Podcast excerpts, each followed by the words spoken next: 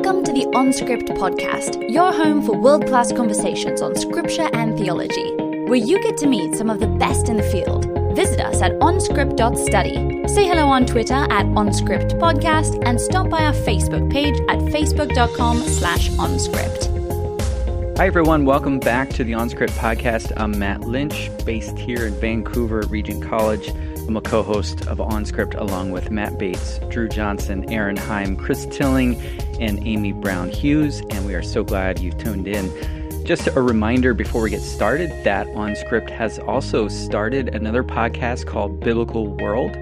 And you can subscribe to that wherever you listen to this podcast. We had a few episodes in the past that were cross listed on this feed, but uh, we're not doing that anymore. So you have to go over to the other Biblical World podcast, um, or check it out on onscript.study forward slash biblical world if you want to find out more. And that podcast focuses on the history, archaeology, culture, and geography of the Bible. And we've got some great episodes there. Um, in this episode, you are going to hear from Dr. Dominick Hernandez about his book on Proverbs. Thanks so much for listening. Thanks so much to everyone who gives regularly to OnScript and who gives us ratings on iTunes or wherever you listen. All that stuff is very helpful. I also like the emails I get sometimes from people just sharing the impact of OnScript. Feel free to send word along onscriptpodcast at gmail.com. Uh, you can get in touch with us that way if you want to just reach out and let us know what you think. Okay, thanks so much for listening and enjoy the episode.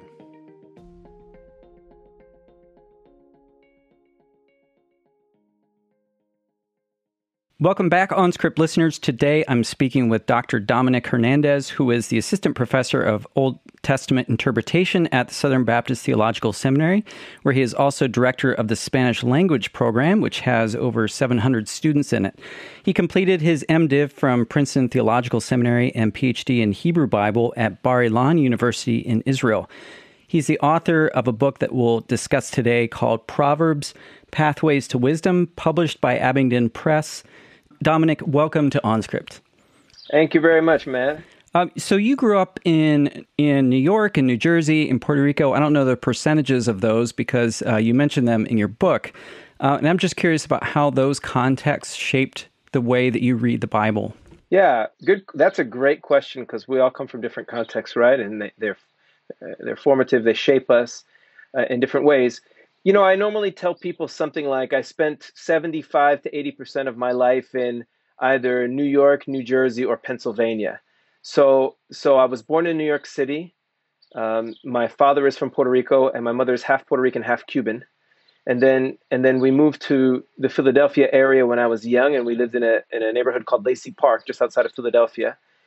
And and then um, I moved to Puerto Rico for some time, and then finished my bachelor's degree in the Philadelphia area, and then moved to New York City again. And after a brief period of time in California, moved to New Jersey. So that's yeah, that, that that's that's the order. Uh, and then you know, we spent as you as you made uh, mention, spent some time in Israel, also spent some time in Washington before coming here. Now, as far as sh- those experiences shaping my my my reading, you know, I think that there have been different stops along the way that have uh, really been formative in how I've, I've come to the Bible, how I've approached the Bible, especially during my time in the Philadelphia area, uh, where we started going. I started going to a church that taught through the Bible, like taught every single verse of the Bible, and thought, "Wow, this is sort of uh, amazing that people actually do this." Yeah. What church was that? So it's the church is called Calvary Chapel of Philadelphia. It's part of the Calvary Chapel churches that come out of the Jesus movement. I think the first one started in 1965, and it really was the first church that I had ever gone to that that taught like every single verse of the Bible. So a lot of, a lot of Christians will say, "No, the entire Bible is inspired by God or from God," and this church actually taught it that way. Yeah, yeah, very cool. I mean, I, I grew up an hour north of Philly, so I was, I was wondering if I if I knew the oh, church, yeah? and I, I've been to that what church area? before. Uh, do you know Doylestown? Yeah, of course. Yeah. I, I actually was in the Central Bucks School District for some time. Oh, really? Oh, interesting. yeah. Yeah. so yeah. so Lacey Park Centennial School District. okay. And just just and I would have gone to Central Bucks West, but my Yeah. family moved. So there's a connection there. Okay, yeah, yeah. yeah. CB West is uh, known for their football, that's for sure. Yeah, absolutely. At least at least during my time. Yeah, yeah. There was always the East West games, and uh, I definitely went to a few of those. Uh, very exciting. Um, and so, um, yeah, I cut you off, but you you were um, at this church that took an expositional approach to the Bible and went verse by verse, and that's that shaped how you read Scripture, or absolutely. So. I grew up in a household that was God fearing, let's say. Every Sunday, we, you know, at least tried to go to church, right? It was uh, my mother, as uh, I make mention in, in, in, my book, raised four children and then has adopted three. And so uh, we're seven total. And ever since I was a kid, we would we would go to some we would strive to go to some type of church function. Um, when I was a, a teenager, that is, we would strive to go to some type of church function weekly. When I was a teenager, however, I, I started going to this church through a connection that I had with a youth group, a youth a youth pastor in the area, and it was the first church, like I said, that I'd ever went to that I ever went to that taught through books like Leviticus and Chronicles and uh, for me, that was sort of shocking because the majority of my experience up to that point uh, was was was um, not that way, better stated. It was mostly focused in Jesus and the Gospels, which I, I like Jesus. I think we'll probably talk about him a little, but, but uh, and and the Gospels clearly and Paul. But I had never embraced the idea of Christians reading the entirety of the Scriptures until I went to this congregation. Yeah, very cool. Now, um, what were some of the formative influences in terms of nudging you toward biblical scholarship in particular? This is a, a great question because and it's always difficult to pinpoint one thing or another, but I think that there was a uh, there was a trajectory sort of set out for me that started probably when I was in my my undergraduate degree. So I was a sort of a severe fell into sort of severe slacking my first couple of years of college, which is not uncommon. I hear. I mean, I've heard that once or twice. Uh, but I just sort of lost my my aim, my my sort of direction um, in life overall, and, and that's when I, I made mention, mention to, of uh, my, me living in Puerto Rico. I moved to Puerto Rico, and when I was in Puerto Rico, I met my future wife, and uh, and things changed for me for me a bit when I when I met her. I, I for for some reason I got serious about life. Yeah. Um, but uh, what, what ended up happening was I came back to the United States and I still had a little little bit uh, little ways to go in college and I, I started to think about what I sort of really wanted to do when I when I grew up and I and I wanted to to help people by teaching. That's that's what I initially got into. I was a I was a kinesiology undergraduate major, and my, my goal was to get into teaching physical education and and and and coaching.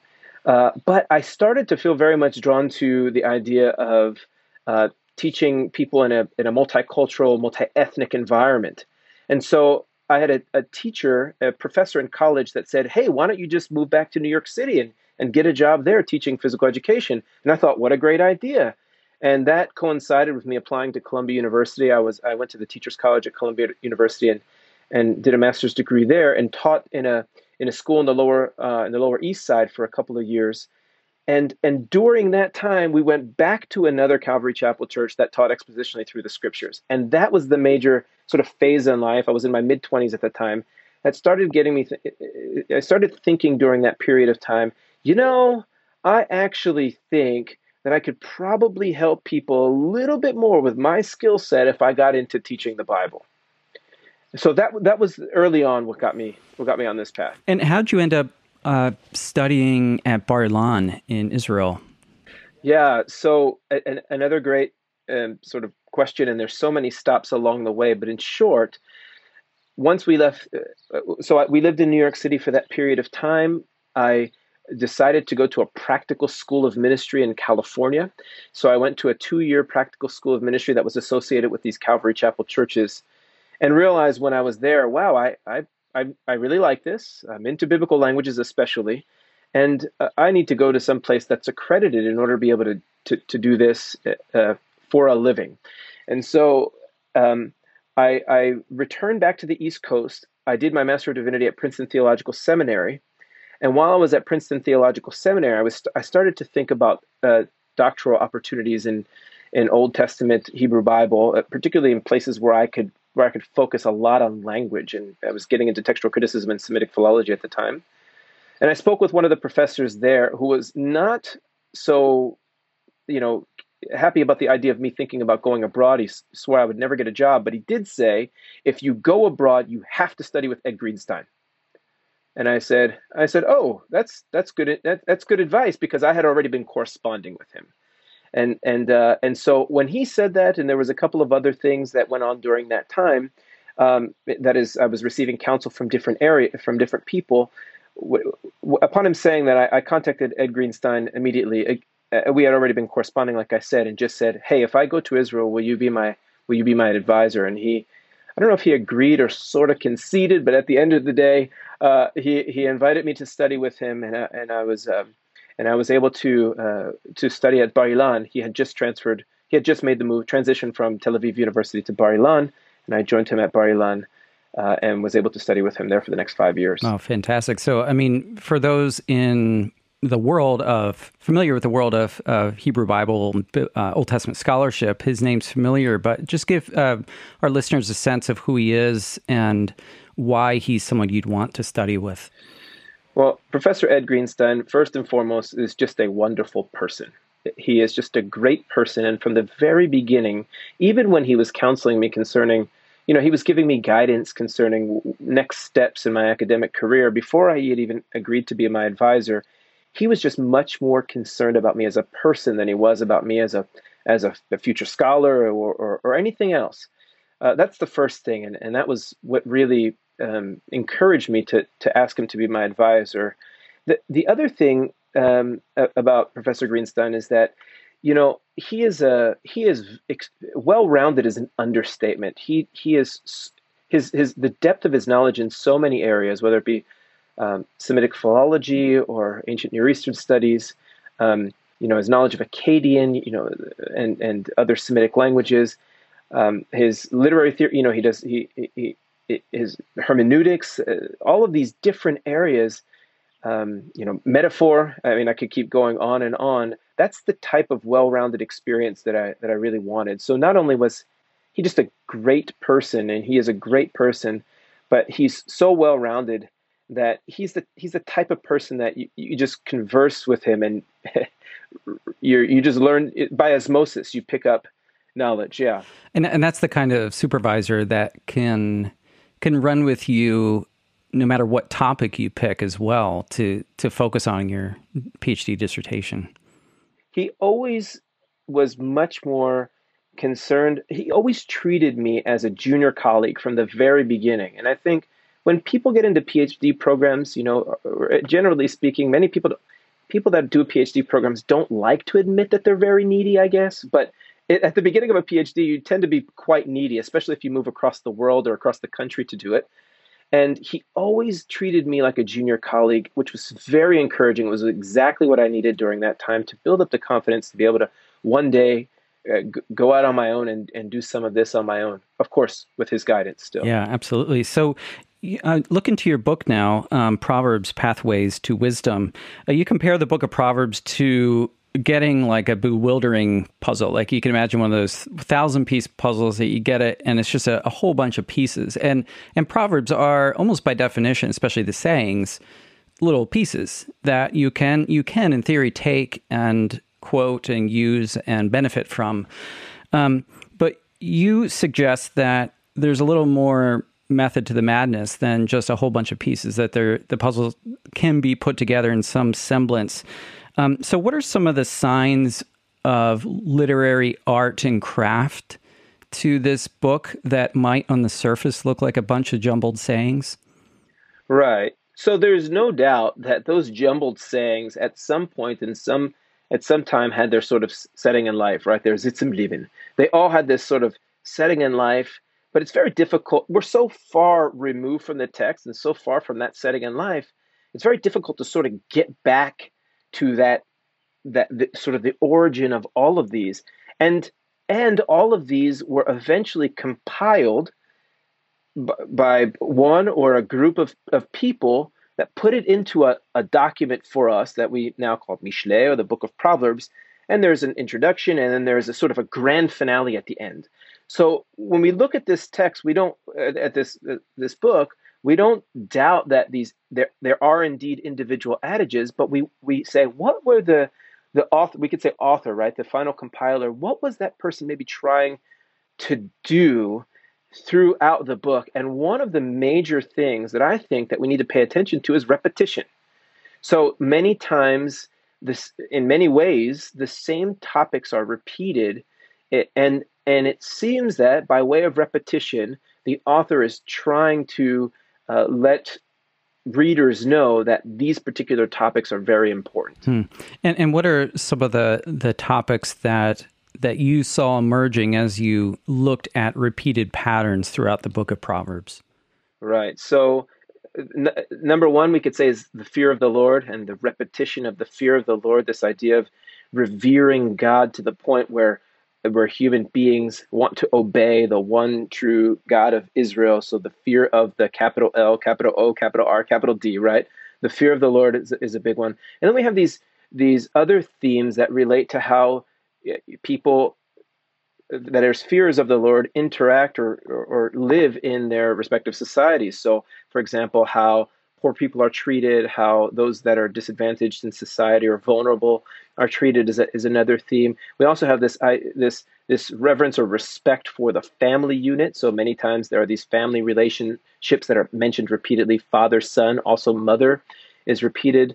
Um, obviously, the marriage relationship is is uh, spoken about in the book of Proverbs. So those are just a couple of things that are repeated uh, how one uses their money, for example, is another one, or hard work. The, the, there's this contrast between being lazy and working hard. And those are just a, a couple. I think I mentioned maybe mentioned five uh, there that are that are. Uh, I think to use the illustration, corner puzzle pieces. They they stick out. Now, um, you also, in addition to saying that these themes recur throughout the book, you also highlight the idea that literary context is really important. And, and I appreciate your look at Proverbs 3, 5, and 6.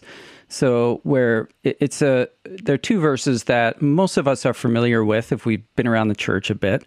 Um, and if you, what was that group, Sixpence? They had the song went back in the 90s, um, Trust in the Lord. Um, Sixpence, uh, none yeah, the richer. Exactly. Um, yeah. So trust in the Lord with all your heart and do not lean in your own understanding. In all your ways, acknowledge him and he will make your path straight. So, um, but I, I, appreciate your look at context. So, what, just maybe taking that example, what are some ways that the broader context of those verses help illuminate what the writer is trying to communicate? Right. So trust in the Lord with all your heart and do not lean on your own understanding. A, a verse, an adage that many Christian people are, many people are familiar with, and um, we we sort of we can re- we can recite this, but we, Heck, we, we have to recognize it. it. We can crochet it. Yes, uh, we recognize that this comes within the context of of an actual book, and so the first thing that we have to do is deal with the language that is actually here in these verses. Trust in the Lord.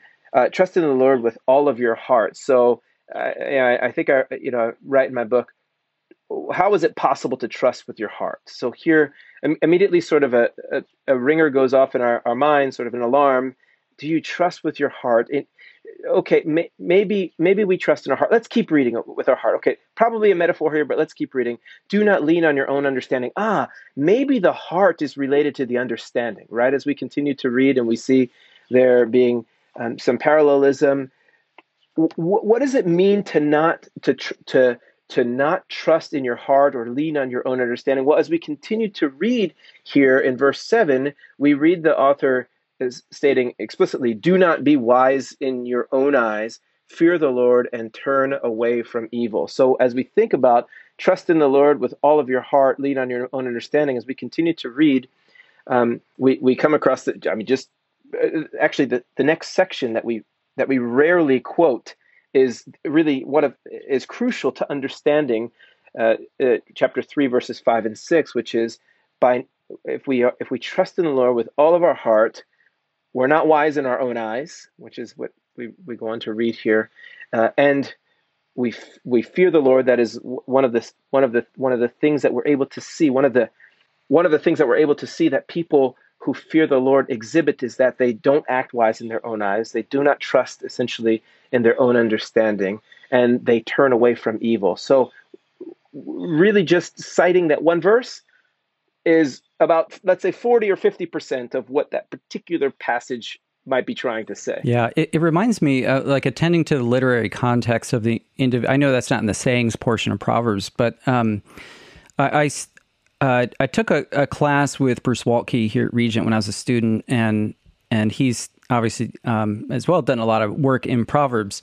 And uh, I remember him saying that. So he had contracted, he had a contract to do the the um, New International Commentary in the Old Testament for Proverbs.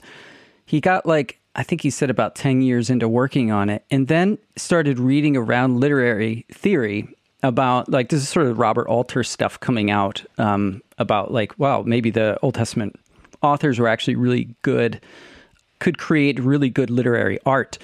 And he went back to the drawing board, he said, and, and essentially sort of restarted his whole study of Proverbs with attention to the literary artistry of the book. Um, which really blew my mind that he was willing to not scrap 10 years of work, but really go back to the drawing board after 10 years and relook at the whole book and then sort of produced his commentary out of that. Um, so I, am jumping ahead here to the end, but I, I thought it was really important that you see the literary artistry of the book kind of coming to its culmination at the end of the book with the Proverbs 31. You call her a warrior woman, um, which is a, a a great translation of Eshet Chayil.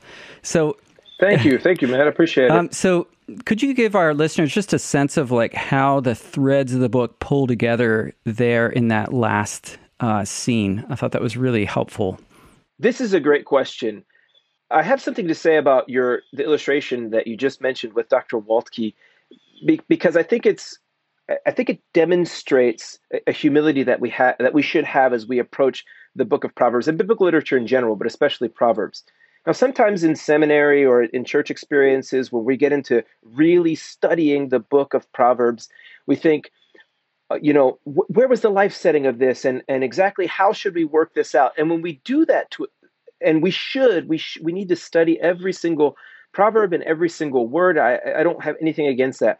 But if we simply focus on that, then we, maybe we lose sight of, of the big picture here. And the big picture here is that all of these proverbs were eventually put together in the current form that we have them. And they were done so, you ready for the presupposition here? I presuppose that they were done, that, that, that this was compiled by really smart people. yeah. The people that put the proverbs together in the book, or the person that put the proverbs together in the book that we have now, because we, you know, it's very clear internally we have different sections. I mean, even chapter 25 says this is a different section, and chapter 30 says this is a different section, right? So we have different sections the way it was put together was done by someone that was smart and and the person wa- was was striving to to bring the bring readers along from beginning to end and we see that order if we if we look for order we we see it if we presuppose that there could be order we see it and so to to to to, to touch on a little bit what you said about Dr. Waltke uh, I, I think it's very important to to consider the fact that these writers were were writing to be read and and that we should read as if we try to do our best to be interlocutors with the text as close as we possibly can be to the text as opposed to dissecting it as if it's some sort of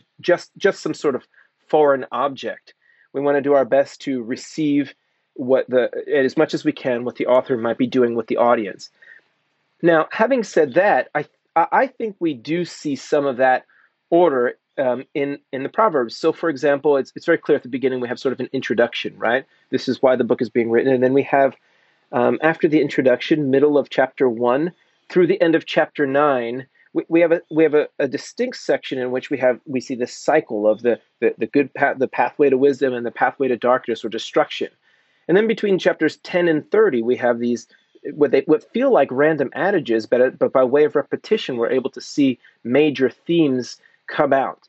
And and then we get to 30, 31, and we have a sort of a, a Lemuel saying, and then we have this Eshet Chayil, this 20, these 22 verses, that's an acrostic poem. And interestingly enough, in the Eshet Chayil section, in that poem, we see a lot of the same themes, the same motifs that were especially uh, highlighted in chapters 10 through 30 coming out in this personification of of, uh, of wisdom through this woman Eshet Chayil. So we see her, her, relationship to her family, for example, being highlighted there, which is also highlighted in previous sections. We see her usage of speech. Um, we see diligence in work being highlighted. We see her earning, uh, earning honest wages, which is, is close to diligence in work. Uh, and we see her caring for people. Those, those are particularly vulnerable people, like in, in, the, in that context, children. Uh, that is in the Proverbs 31 context, children. But what we what we end up seeing is in the Proverbs 31 women, and this warrior woman it's not just a sort of a, a, a nice woman. No, this is a warrior woman. Like, please read this, right? We see the we see the manifestation of these motifs that are repeated throughout the book of Proverbs. I think if we're sensitive as we read, we're able to pick that up by the time we get to the really the apex at the end. Now, you said uh, two really important things about Proverbs 31, and in particular, uh, that acrostic poem about warrior, warrior woman. Um, was very personal about your own mother, and your um, you tell the the very moving story of when you were five and learned that your dad had passed away, and then your mom single-handedly raising your family, and, and you see a lot of these qualities in in her. Um, so I'd love to hear you just kind of reflect on her, but then also how this is a is a poem for everybody. Sure. Yeah. So the story that you're making reference to is when I was five years old. You know, I don't remember much about I was five years old, uh, long time ago, decades ago, right? But uh, I do remember when I came home from summer camp. I remember my mother taking my older brother and I, who also went to summer camp, into a room and, and telling us uh, that daddy went to heaven, that he had passed away. And I remember that experience vividly. You know, even sitting here right now talking to you, I remember that experience vividly. And then I, I, go on just to talk about some of the things that my mother went through raising us. You know, I mean, my mother didn't have a high school education. She didn't have a driver's license. She had four children, you know, between the ages of six months and, and nine. I believe my older brother was nine. And uh, we were living in a low, low income housing sector outside of, outside of Philadelphia. Um, and, and she raised us all, you know, and, and, uh, and the sacrifices that she went through getting her GED and then going to, going to college. I remember when she got her driver's license, I, you know, taking all of these jobs, a day job and then a night job, all of these things that she did. Women that do that type of thing should be called eshet chayil, and we have we should not have any problem assigning or, or not not assigning, but but using that term as a respectful term to to honor what what women like my mother do and have done. The problem ends up being when the Eshet Chayil of Proverbs 31 turns into a checklist of things that women should be. And that's what I argue essentially against, but but not in a polemic way, I, I think. Uh, what, what, I'm, what I think that is, is really um, being, what, what is really happening here is, first of all, let's honor, let's honor women like my mother and all the other women in just that, you know, women for, for, uh, for who they are and what they do on the one hand. On the other hand, let's look at what the author is, is doing here in Proverbs. Is the author really saying that all women must be exactly like this Proverbs 31 woman? And I think that if we read, paying careful attention to and, and sensitive to what the authors might be doing throughout the book of Proverbs, then when we get to the end, we see something far greater than a checklist, but we see this, like I, I said previously, this personification of what it looks like to be a person filled with wisdom, a person that fears the Lord, that is constantly saying yes to God in every step down their own personal pathway. And, and do you think it's personified as a woman because earlier in the book you've had woman wisdom, woman folly, and so at the end it kind of culminates with this is like the embodiment of what you're to pursue, but everyone is to pursue wisdom. A- absolutely. So we see. Uh, uh, again, those sections, particularly between chapters one and nine, that uh, where women are portrayed, I think are sometimes mistaught within the context of, of churches. And so, sort of like this this woman who is a harlot, she's she's depicted as a as like a like a real woman, and this woman whose wisdom is depicted you know, sort of as a as a real woman, and, and that's actually not what the author is doing, in my opinion, at all. What the author is doing is using you know fig- figurative language and hyperbolic language at the same time to say go this way because if not you're to die. Like this is what don't go that path. This is really bad okay? So so go this way go down this path. You see you see what was you know this is if you fear the lord you're going to constantly say yes to the lord. You're going to take every step. You're going to gain wisdom. You're going to grow in wisdom. But don't go the way that that don't go there right? There's really bad consequences. And we have this cycle happen several times in chapters 1 1 to 9 so so i don't think that we are talking about like you know literal women here, right? And I don't think they should be taught as literal women. Uh, and now I want to say one more thing, if I can, in, in case there are some listeners that are kind of like, uh, I don't know about that. Chapter 31, verses 10 through 31, is an acrostic, which means every verse starts with the with the next letter of the Hebrew alphabet. Aleph, Bet, Gimel, Dalet, He, Vav, Zayin. Okay, so here's the thing: the author is intentionally being artistic here. We lose that in English.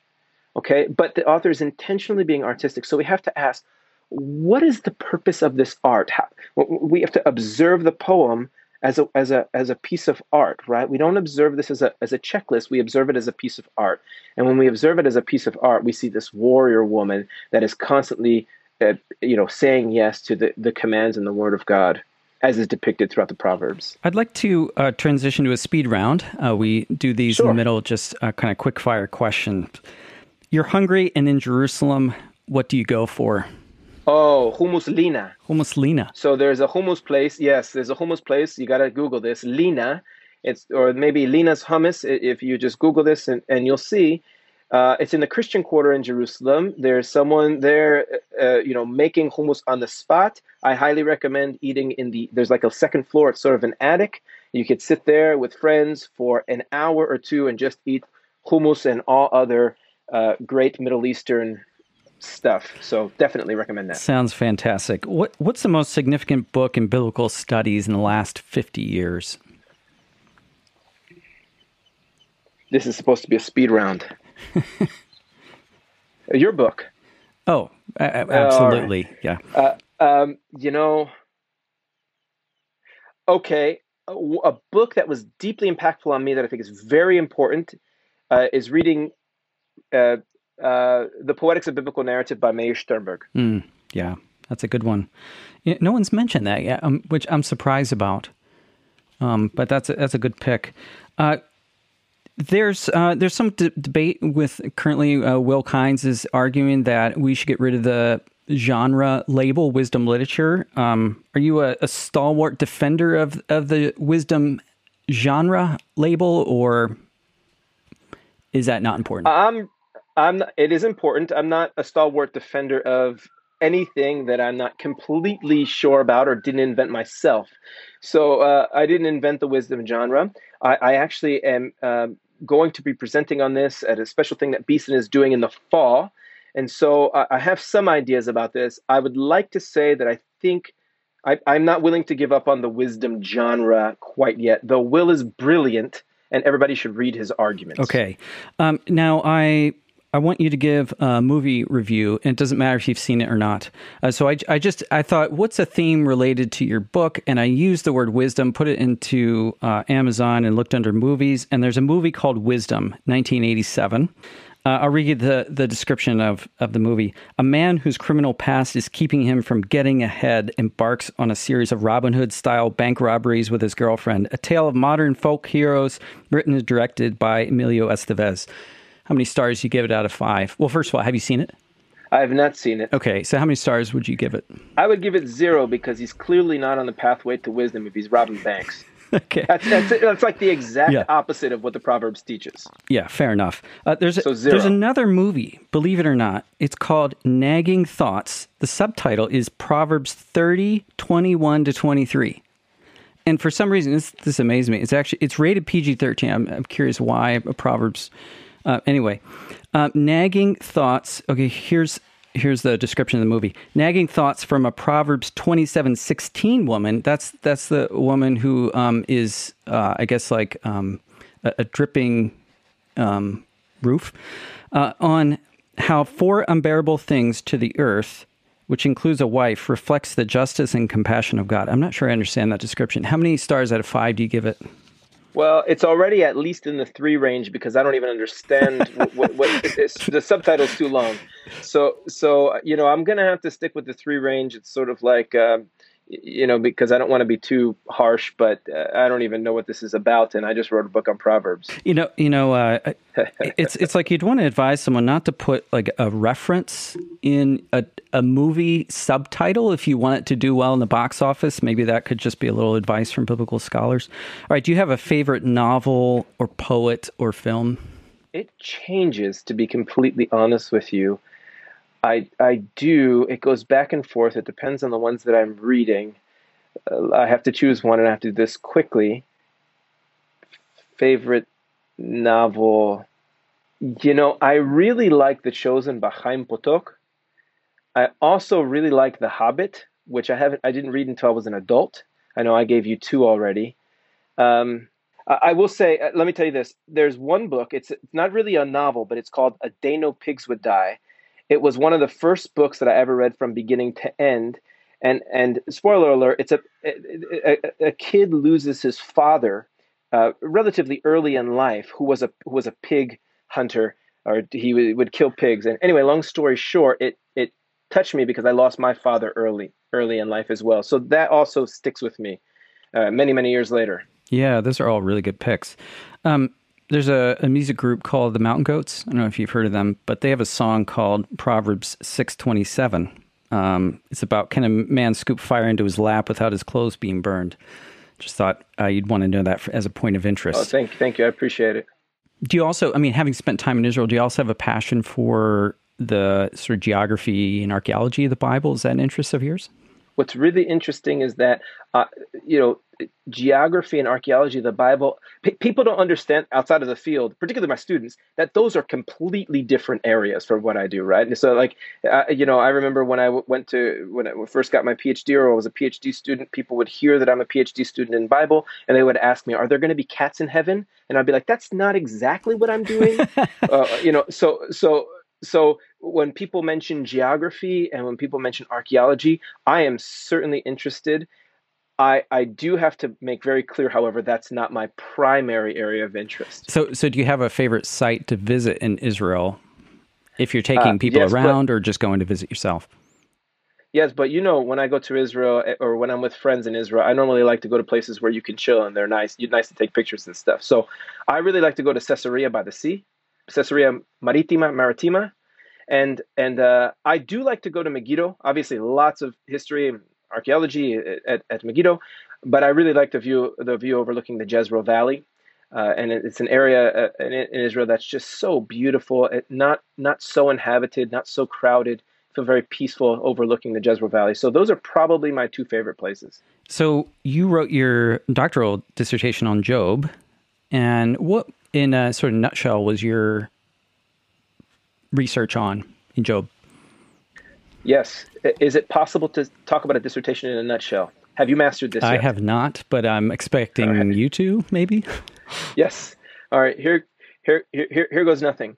So many people study Job from a perspective of theodicy, right? They look at Job and they're like, the, you know, the, Job is an innocent person and he's suffering, and so why does God let this type of thing happen to a, a person who is Tam Yashar, he's an upright and you know an innocent person. So so many people view it and try to explain it from that perspective. I actually tried to do my best to enter sort of into the world of Job and deal with some of the issues that he was dealing with. And one of the things that he deals with is this issue of not that he's not just that he's suffering, but that he observes the wicked prospering. And and and, and interestingly enough, in in other ancient Near Eastern, we would call quote unquote pious sufferer uh, poems or compositions, we see that there was also a concern by some of these quote unquote pious sufferers, if there is such a thing, uh, it, of, of, of sort of observing that people that weren't as religious as them were also prospering. And so uh, my my work was essentially a comparative work between Job's the first two cycles of speeches in Job in, in the book of Job and some of these other compositions, trying to see if we could glean, especially from the difficult or uh, something about the difficult words, phrases, and imagery that we see in Job that he uses to express this issue that he's dealing with, which is the prosperity of the wicked. I think he I think he comes to to ultimate sort of conclusions in chapter 21 concerning uh, the prosperity of the wicked. Oh, so that was that sure yeah, enough? that was. So why why All you right, know good. if the flip side of the typical theodicy question. So how does how is that for you moving from research in a book like Job, where you're dealing with the complexities and messiness and suffering and prosperity of life, to a book like Proverbs, where at least on the surface, you're often dealing with a black and white picture. hmm Well, that's that's a that's a great question. So let me answer this at two different levels. First of all, the personal level, and then maybe the you know the the professional level. Okay, so personally, not that there's much of a dichotomy here, but I think you'll hear it. So personally, uh, it doesn't like for me. It doesn't matter what what book of the Bible I'm studying or writing on or teaching. I got into this because I love the Bible, and I, I've you know thank God I've been able to. Um, uh, develop some expertise, a little bit of expertise, and so I use this to to to you know ex- one a form of expression of that is through my writing and, and hopefully edifying other people and helping them better understand especially difficult sections of the Bible. Doesn't really matter where it is for me. So now, for example, I'm writing a commentary on Nahum, Habakkuk, and Zephaniah. So that's that's significantly different in some ways, actually. Uh, not you know obviously a lot of poetry there as well. So that's the the personal level. Now now the at, at a at a professional level, I, I'll say that um, as I as I studied bu- the book of Job, you know, the first two cycles of speech, basically every single word, um, I, I started to realize how much Job's friends sound like the book of Proverbs in many ways. Um, essentially, not properly contextualizing the Proverbs in, in many ways. This is sort of a pop version of what I've what I've learned. We can talk about some of the nitty gritty if you'd like, but what, what what we end up seeing is that these books are not as they're not as different as what as as maybe your question made it sound. It's not like Proverbs is is white and and and black. There actually is some gray there because they need to be properly contextualized. We see this through through reading through the whole book. And Job's friends actually in, understood some of these very similar proverbial sayings to be white and black when actually they didn't apply to Job's case. Yeah, I, I think you're right that um, Job or Proverbs complexity comes out through the interplay of different proverbs as you set them alongside each other, not in the individual proverb, which is often on its own black and white, like the way of the righteous and the way of the wicked. But uh, one of my favorite examples is I'm not going to get the quote right, but the the idea in one proverb where wealth is like a high wall of protection um, that that preserves you in the day of trouble, and and there's a truth to that that having money can save you from disaster, and then it, Proverbs comes back to that later and says that the wealth of a person is like a high wall in their imagination, and and so it can also provide false protection. So so you get this complex view of the world, but it only comes out as you consider various proverbs on a given theme because the format of the proverb saying is almost by necessity black and white because that's part of its memorable quality, right? Right. I think probably the, the most maybe memorable or frequently uh, quoted example is is Proverbs chapter 26 verses 4 and 5 which says answer not a fool according to his folly. And then the very next verse says answer a fool according to his folly. You know and and sometimes these verses are treated as if the eventual compiler of the proverbs didn't recognize that these were complete contradictions. You know that this is a this is a complete just on face value a complete contradiction unless of course the proverbs need to fit a context and, and if the proverbs fit a context, then both of these fit different contexts and are completely, we could say, true adages or helpful adages when they're understood within the proper context. Now, that's precisely what Job's friends didn't get. And so they spoke a lot like biblical wisdom, like Proverbs, but they, uh, but they, their their sayings were not, and their maybe we could say beliefs or whatever, were not properly contextualized. Yeah, they, yes. they didn't know when to deploy one of those proverbs or the other.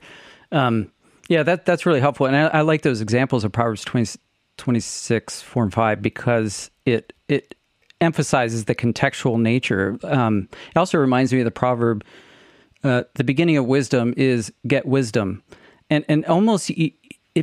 And I was just I'd love to hear you reflect on that because it, it almost feels like Proverbs requires wisdom in the first place, and so. What kind of journey does the book imagine you going on to actually acquire wisdom? Like, what's the process by which, uh, you know, if someone is saying, I would like to become wise, I feel naive, I, I think I don't always make great decisions. I don't always know what to do in life circumstances. How do you go about acquiring wisdom? What's the process that Proverbs envisions? Yeah, your your your example I think is excellent because the Proverbs does do this type of thing. There are many sayings like this. Um, the fear of the Lord is the beginning of wisdom. Wait a second. Hold on a second. So is the fear of the Lord wise? Yeah and how right so the fear of the lord is clearly presented as as wise right that's the right thing so it's wise so it's, it's the beginning of wisdom and what we end up i think what we end up seeing throughout the proverbs, proverbs especially proverbs chapters 1 through 9 is that there is this there's a disposition that's encouraged early on in the book of proverbs to be humble and to constantly say yes to the word of the lord right? Humility and we're called at the very well readers are called at the very beginning to to to attain wisdom but they and to hear but but they're called to hear by way of reading. So the idea is as we read this that's that's a wise decision we learn to fear the lord which is the, the beginning down this path. We attain more wisdom. We fear the lord more. We continue to walk down this path. So it, it seems that what, what proverbs is actually doing and this fits well i think with the pathway imagery is that it's setting out a trajectory. And as you continue on that trajectory, you fear the Lord more, you're wiser, you fear the Lord more, you gain more knowledge of the Holy One, you gain more insight into life, you're able to better uh, practically apply the, the individual adages, and you fear the Lord more, and you're and we you know ad nauseum. Uh, I think that's that's what the pro- I think a practical reading of especially the first nine chapters of the book of Proverbs points out. What's a a model for teaching or using proverbs in the church? Like uh, how, how do you how would you like to see the church engage with a book like proverbs more? I get asked this question frequently because when i talk about the proverbs and i, I, I teach a class at the seminary on proverbs I, I you know I, I try to do my best to be a motivational speaker when it comes to reading especially the difficult sections of the bible and and some of these proverbs can be difficult. And so i pump the the students up and to, to teach the proverbs. And then they say yeah but professor how do we do this in like our church? I'm a, I'm a pastor. I'm training to be a pastor. How do we teach through the proverbs? There's 31 chapters. They're individual adages. You already admitted. We don't know exactly where they all come from. So how do we do this? And and I think there are a couple ways to go about this. First of all, you already know my background, right? I have this sort of expositional at all costs training.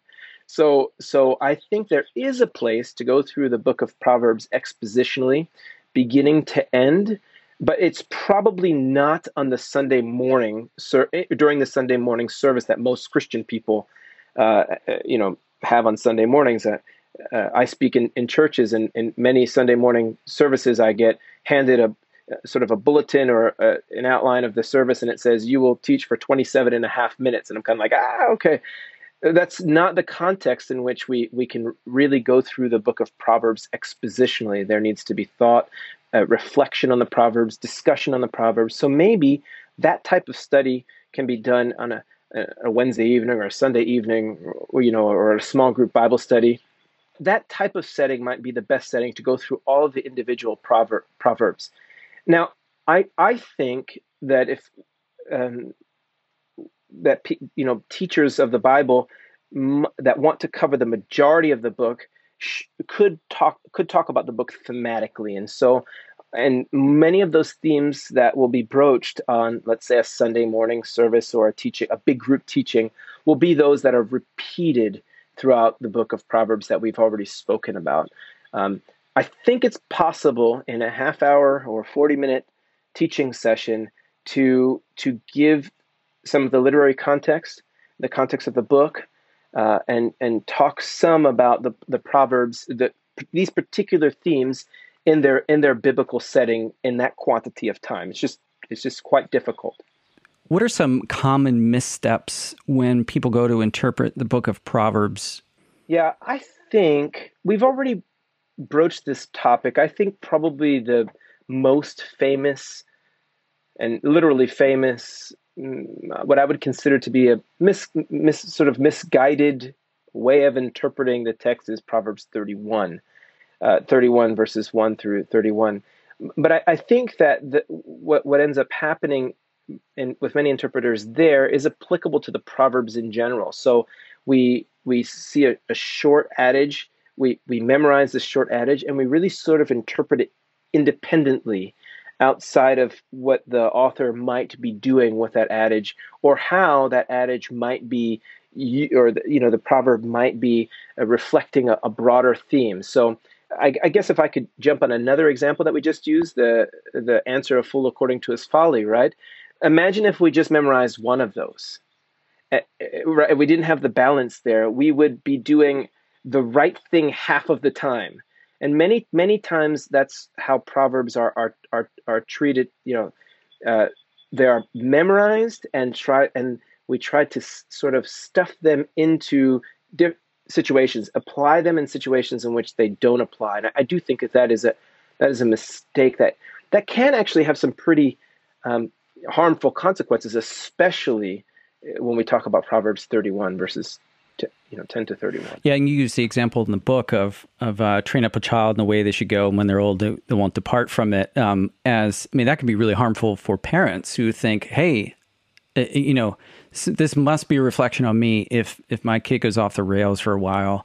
And you know obviously that's or we judge other people on that basis. Uh, when we try to universalize individual proverbs yeah that can have real consequences.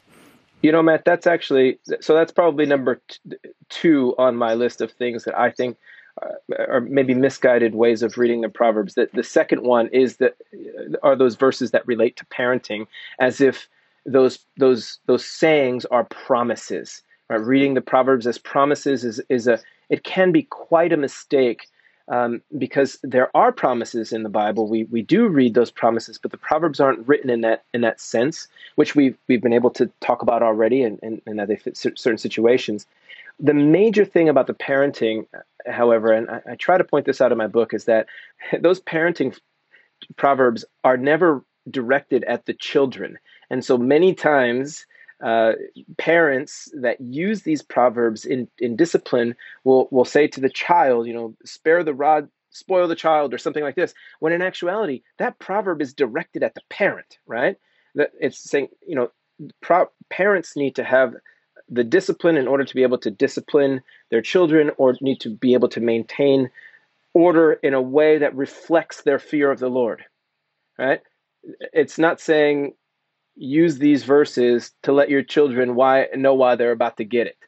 That's not that's that's like not how, but but that does happen, right? So again, we're all in this, you know, everybody that loves the book of Proverbs is in this together. We're trying to interpret this and apply this, but we have to make sure we're not making grave mistakes while we're doing this. And tr- understanding the Proverbs 31 woman to exclusively be a che- checklist of things women should should do or tr- strive to do, that's a grave mistake. Using the parenting using the parenting verses to to point out to your, your children why you are disciplining them i think is a grave mistake it's not i don't think that they're intended to be used that way yeah and and uh, you've got a couple of resources around this book as well do you want to just uh, let our listeners know what those are sure there is a a a, um, a dvd that i made that has four sessions of about let's say between 10 and 14 minutes or so it's intended for to to be conversation starters um, in a small group Bible study. And then also, there's a study guide that was written that also facilitates the small group Bible study. So, the idea is that if you purchase the book and would like to study it, the book of Proverbs, with others, uh, but don't have a lot of experience leading a Bible study on your own, you could purchase all of the resources and, and facilitate a study that I actually have written and, and lead through video. Fantastic. And you're writing this commentary on Nahum, uh, Zephaniah, Haggai. What, what series is that in? So now I'm writing a book um, that's going to be called something like Exploring the Old Testament with Baker Academic. And then after that, um, I'm going to be writing a, a, commentary on Nahum, Habakkuk, and Zephaniah with Cascade in a in a series, a new series called The Bible in God's World. And then I have a have a contract to write the Song of Solomon's commentary uh, with Eerdmans and the New International Commentary of the Old Testament. So those are the oh, those are my subsequent book book projects. Yes.